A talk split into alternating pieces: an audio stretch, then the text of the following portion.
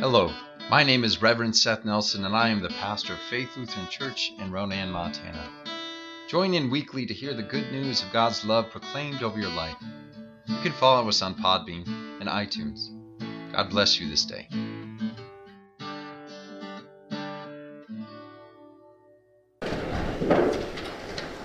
Our gospel lesson for this morning comes from Luke, the 10th chapter. Glory to you, O Lord.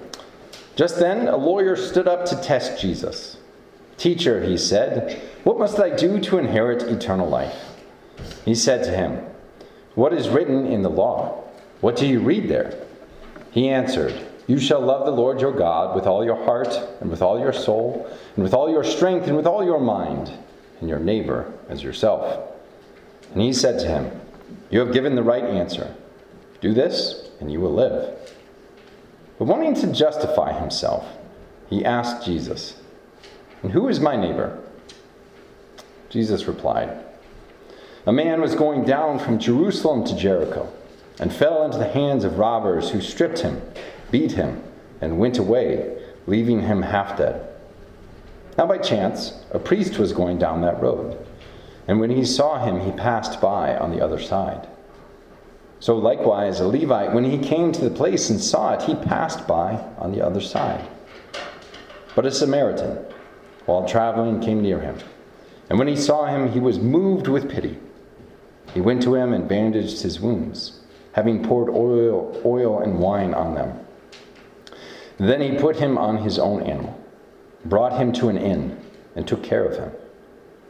The next day he took out two denarii and gave them to the innkeeper and said, Take care of him, and when I come back, I will repay you whatever more you spend. Which of these three do you think was a neighbor to the man who fell into the hands of the robbers? He said, The one who showed him mercy. Jesus said to him, Go and do likewise. Here ends our gospel passage. Praise to you, O Christ. Please be seated. Once again, a word of welcome to our guests. Uh, they're here from Mahtomedi, Minnesota. Yeah. Do you guys all live in Mahtomedi, or are you in other suburbs too? Okay, cool. That's the Twin Cities, by the way. well, grace and peace to you from God, our Father, and our Lord and Savior, Jesus Christ. Our gospel passage for this week contains the parable of the Good Samaritan. This is probably one of the one of the most well known, if not the most well known, of Jesus' parables. It is so well known for good reason. It challenged expectations of its hearers two millennia ago, and it continues to challenge us here today. It is a parable that you could read a thousand different times and have it mean a thousand different things to you in each time and place. Now, the parable begins with a man who traveled from Jerusalem to Jericho. Well, this was a notoriously dangerous road with steep paths, tight corners, and hidden spots in which it was easy for someone to conceal their presence and attack unsuspecting travelers. Did you guys get to go to Jericho on your trip to the Holy Lands? Okay. Oh, you did? Oh, okay, great. Yeah we have, a couple of our members just returned from there. So, no, uh, for uh, um, you know, this was the fate exactly uh, of what happened to the man traveling on this road in the parable. The man was jumped by robbers, beaten until he was half dead, and left battered, bleeding, and broken on the roadside. Now, the callous reader could simply say, if you don't want to face danger, don't travel alone on dangerous roads. Could take a step back, say that if the man did not want to get attacked on a risky road, he should not have been traveling on a risky, load, risky road alone in the first place. This is not the point of the parable, though. Jesus went on to say that a priest and a Levite both came upon the man lying half dead on the roadside, and instead of showing him love and compassion, they left him there to suffer on his own. Both men were religious leaders in Judea. The first was a priest who presumably served the temple in Jerusalem. The second was a Levite, um, a member of the family of religious leaders and supporters in Judea.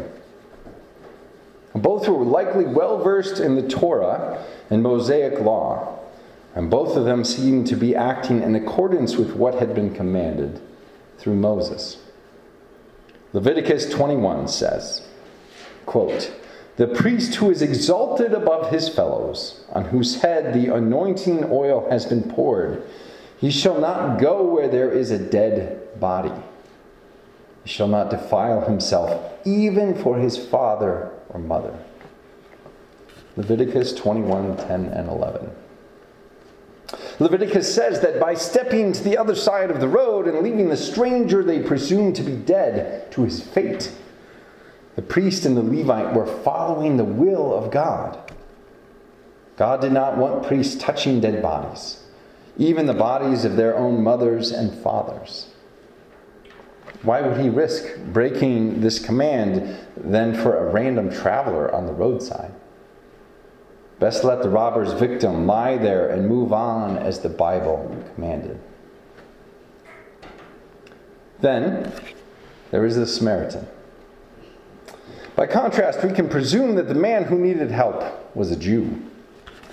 Though he remains nameless and his citizen, citizenship is never fully spelled out.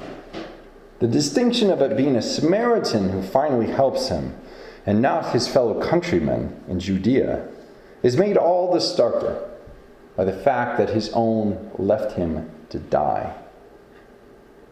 Unlike them, the Good Samaritan was not motivated by rules and regulations of who should and should not be cared for by these holy men. Instead, the Samaritan was motivated by the need for help that he saw in the nearly lifeless body by the roadside. Why should he help the man? because he needed help. End of story. When people are in need, we help them. That is the way of the Good Samaritan. The way for, the way for those of us who truly desire to follow God's commands and love our neighbors as ourselves. Now, the example of the Good Samaritan is one that continues to challenge us still today. There are ideas in our society of the, quote, deserving poor and the undeserving poor. Contrast that could be seen as an excuse to figuratively step aside on the other side of the road and leave the undeserving poor to their fate. Additionally, our bookstores are filled with self help books, books published and purchased on the belief that we are uh, we really can pick ourselves up by our own bootstraps, no, ba- no matter how badly the proverbial robbers of life beat us down. The self help industry flourishes on this kind of thinking, despite the fact that sometimes the only thing that can save us when we are lying bleeding on the roadside is the help of a good Samaritan who shows us mercy. The, the heretical belief that God helps those who help themselves has even shown up in surveys of Americans as people's favorite Bible verse.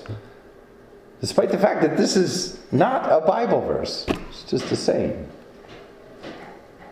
The phrase God helps those who help themselves apparently aligns with the values of some in our society so completely that many of our neighbors wish it were Scripture. But I do not stand here at this pulpit today to point fingers at others. I must confess, there have been times in my life when I have believed and acted more as the priest and the Levite towards my neighbors in need than following the example of the Good Samaritan, who was a true neighbor, since he was the one to show mercy.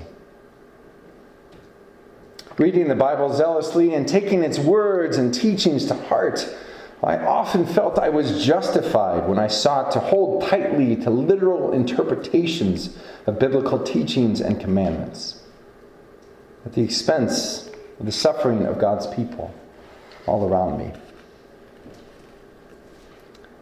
This is what the priest and the Levite did. They held the teachings of the Hebrew scriptures, even though it meant leaving a man to die in the desert of the Holy Land. Likewise, there was a time when I would look contemptuously upon those who drank and partied, smoked weed, and did other drugs. And I looked contemptuously, for they did not follow Paul's instructions against drinking to excess. Instead, prioritized pleasure over piety. There was a time when I looked with judgment on those who slept together when they were, weren't married, and felt nearly as much judgment those who got divorced.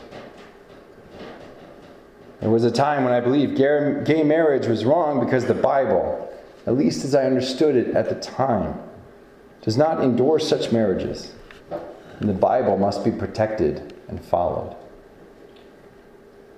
There are many strong, literal interpretations of our Holy Scriptures that led me to ignore the suffering of my neighbors for years and years and kept me feeling righteous for doing so.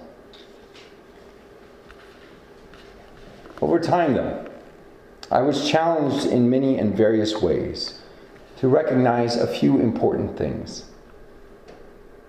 First off, while it is well and good for us to take Scripture and its commands on us seriously, different passages and teachings from the Bible rarely line up as succinctly as I had once presumed.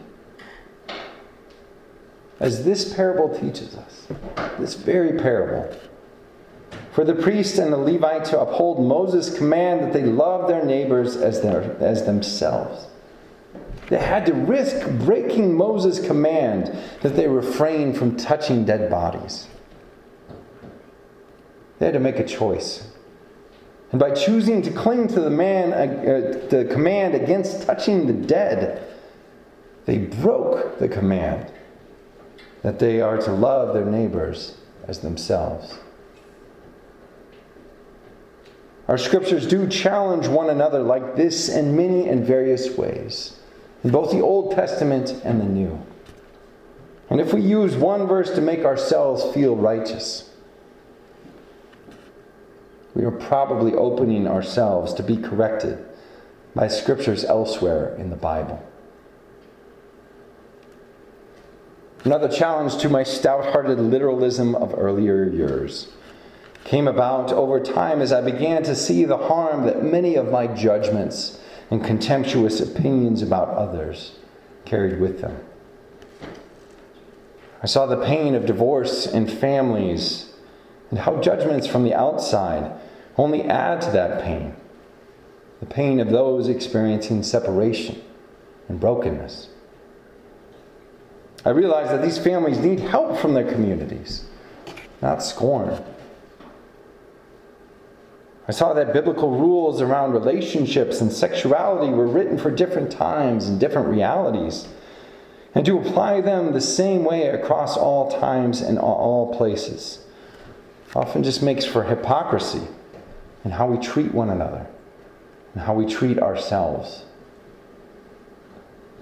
I came to realize that debates around, about uh, marriage equality and divorce are not theoretical, theological debates but are centered on questions of worth, wellness, identity, and wholeness of our neighbors.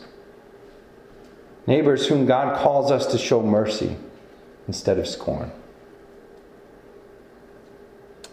Like the priest and the Levite, we should take the Bible seriously. However, in our work of taking the Bible seriously, we should never, never leave our neighbors to die by the roadside. It does not matter how much they had it coming for traveling the dangerous road by themselves. It does not matter how much our scripture restricts or compels us to only help others in certain times or certain ways. It does not matter the divides that exist between those in need and those who are in a position to help much like the divides between Jews and Samaritans. We act as neighbors to one another when we show each other mercy. Jesus commands that we should hear the story of the Good Samaritan. And we should go and do likewise. We should go and do likewise because this is what God has first done for us. God will always be there for us in any time of need. And God always calls us to follow that example in our own lives. May the peace of God, which passes all understanding, keep your hearts and your minds in Christ Jesus our Lord. Amen. I hope that you have enjoyed this week's sermon podcast. If you would like to hear more, read my blog, or get a copy of my book called The Church Unknown, go to www.revsethnelson.com. If you feel called to support our ministry, I invite you to go to our church's website at flcronan.org and click on the Offerings tab.